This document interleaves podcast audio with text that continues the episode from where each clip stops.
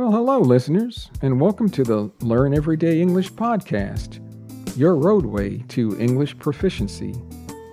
Hey, you've come to the right place to improve your listening comprehension skills and mastery of the English language.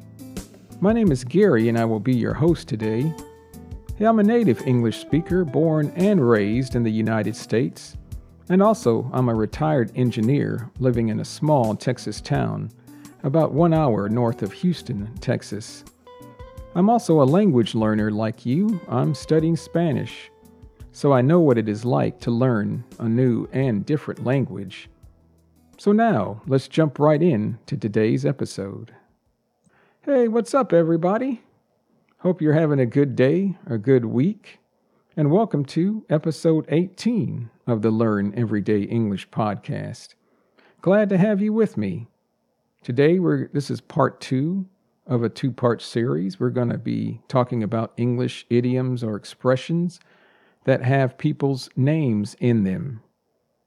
But before we get started, I just want to remind you, you can follow me at my webpage. Just go to w w w dot learn everyday english dot com, and there you can find and listen to the podcast directly from the webpage.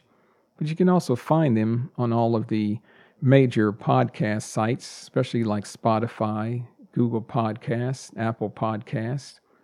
Also on the webpage, there's a link where you can access the Learn Everyday English YouTube channel.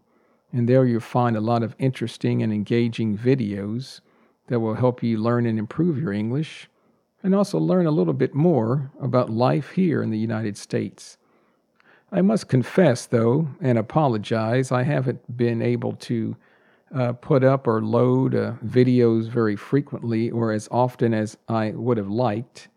I was very busy over the holiday. We had some relatives in town. I had to go out of town for a while, so I just didn't have time to do the videos and the podcast. So I hope to be able to jump back in and start doing and putting up some more videos. So please bear with me, as we say in English, or kind of work with me, give me some time, and I hope to get that uh, back on track, as we say in English, or back on a routine uh, time schedule. So that's enough for now. Let's jump right in to talking about English expressions with people's names. Well, hello, we're going to be talking about English expressions that have people's names in them, and we're going to be going over eleven expressions. And the first expression is Johnny come lately. So Johnny is a man's name. Come lately is means just to arrive late. So Johnny come lately is an expression used to describe like a newcomer, we say in English, somebody that has just arrived, say at a job, just started a job, or just arrived at a function or meeting. So either a newcomer, we say in English, or someone who has just joined a group. An example sentence is this: she may be a Johnny-come-lately in the office, but she's doing really well.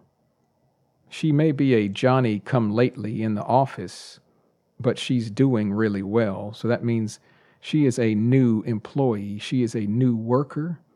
She may have just joined the company, but she is learning very quickly and is doing a very good job. So that's why they say, but she's doing really well for a Johnny-come-lately, for a new person.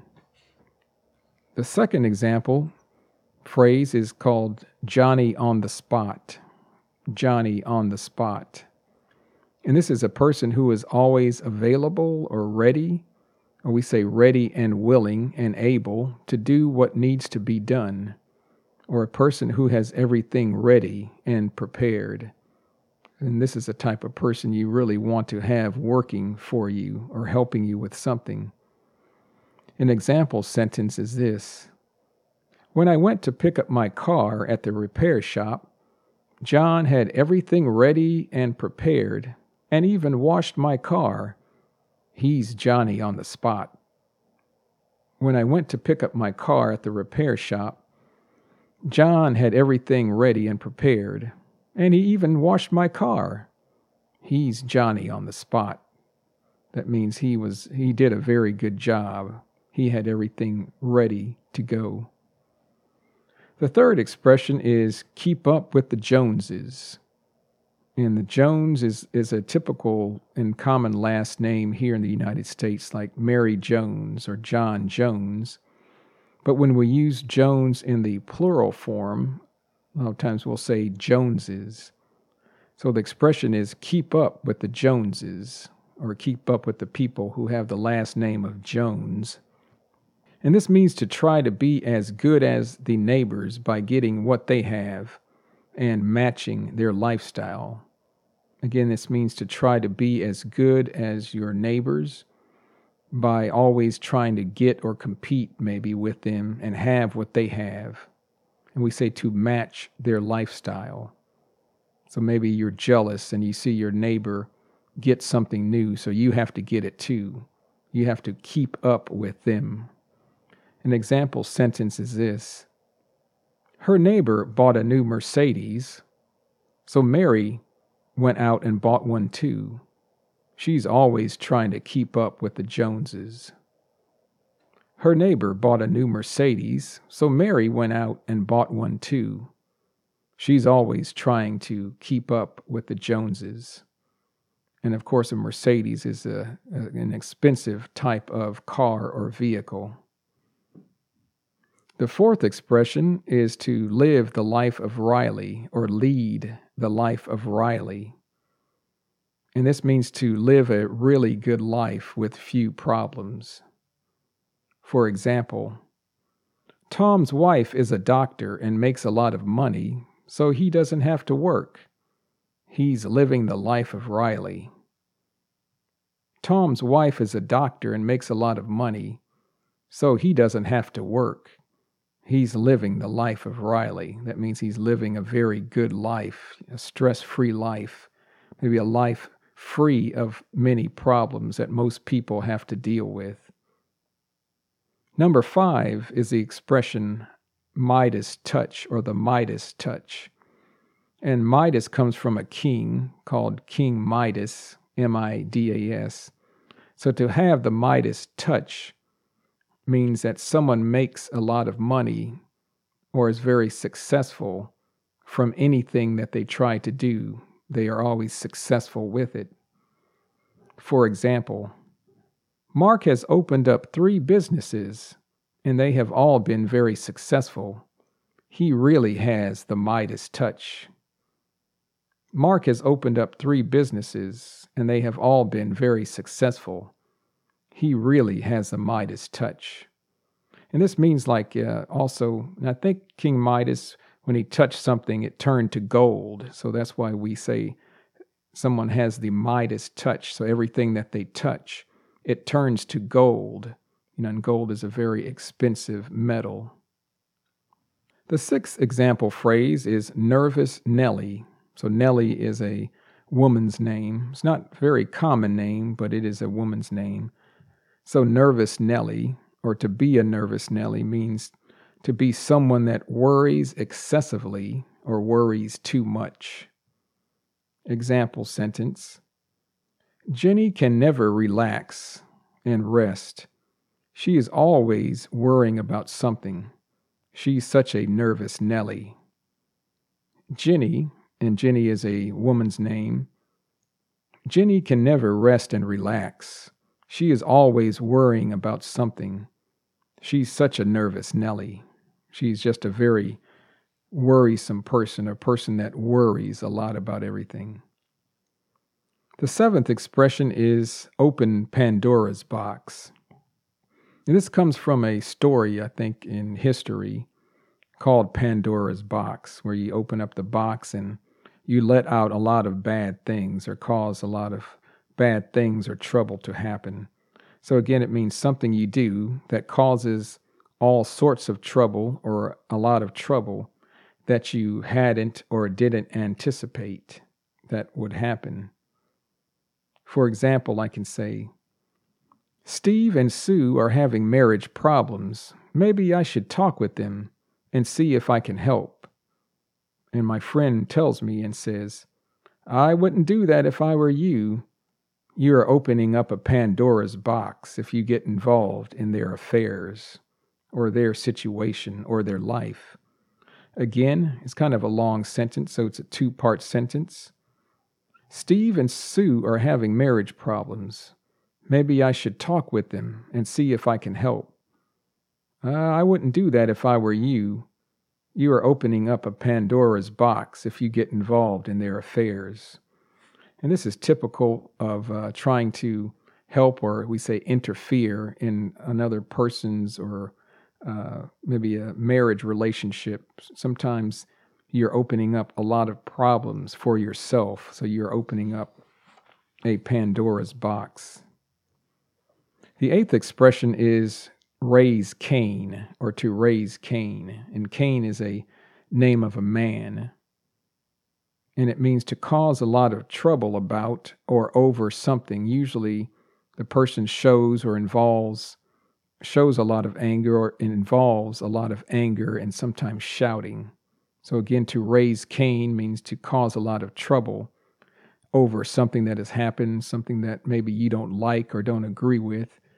And you may yell and be angry about something. An example sentence is this. John found out he is being fired and has been raising Cain all day. John found out he is being fired or losing his job and has been raising Cain all day. So he has been causing a lot of trouble all day long. The ninth expression is rob Peter to pay Paul. Rob Peter to pay Paul. This means to take or borrow money from someone in order to pay a debt to someone else or another person. Example sentence. If you take money from a credit card to pay off another credit card, that's just robbing Peter to pay Paul.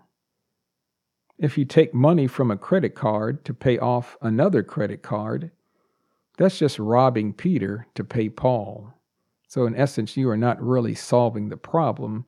You're just using one form of uh, payment, like one credit card, to pay off another credit card, but you still have the same debt. The tenth expression is called Uncle Sam. And Sam is a male's name or name of a man in the U S But Uncle Sam refers to the United States government. And by extension, we can say it also refers to the American people. So the name is actually an expression of the abbreviation U S, Uncle Sam. I got two sen- uh, example sentences here. The first one is this. He is a member of the Army. He works for Uncle Sam. He is a member of the Army. He works for Uncle Sam. That means he works for the U S government. The second example sentence is this. There is no way to get around Uncle Sam. You have to pay your taxes, or they will fine you and throw you in jail. There is no way to get around Uncle Sam. You have to pay your taxes, or they will fine you and throw you in jail. This means there's no way to get around the United States government and their rules and regulations. So you have to, or you must pay your taxes, or something bad will happen, like they will fine you. Like a fine is to give you a penalty where you have to pay some money and throw you in jail or put you in jail. The last expression, number eleven, is we are even Stephen. And Stephen is a name of a man. So the expression is we are even Stephen, which means it's an expression used when someone has repaid a debt, or to indicate that everything is equal between people. Everything is equal now, or everything has been settled, and the situation is okay. Example sentence is this. Now that you have given me back the money I lent you, we are even Stephen. Now that you have given me back the money I lent you, or returned the money I lent you, we are even Stephen. That means now everything is okay. You don't owe me any money. So everything is fine. It's kind of everything is back to normal. So we say, hey, we are even, Stephen.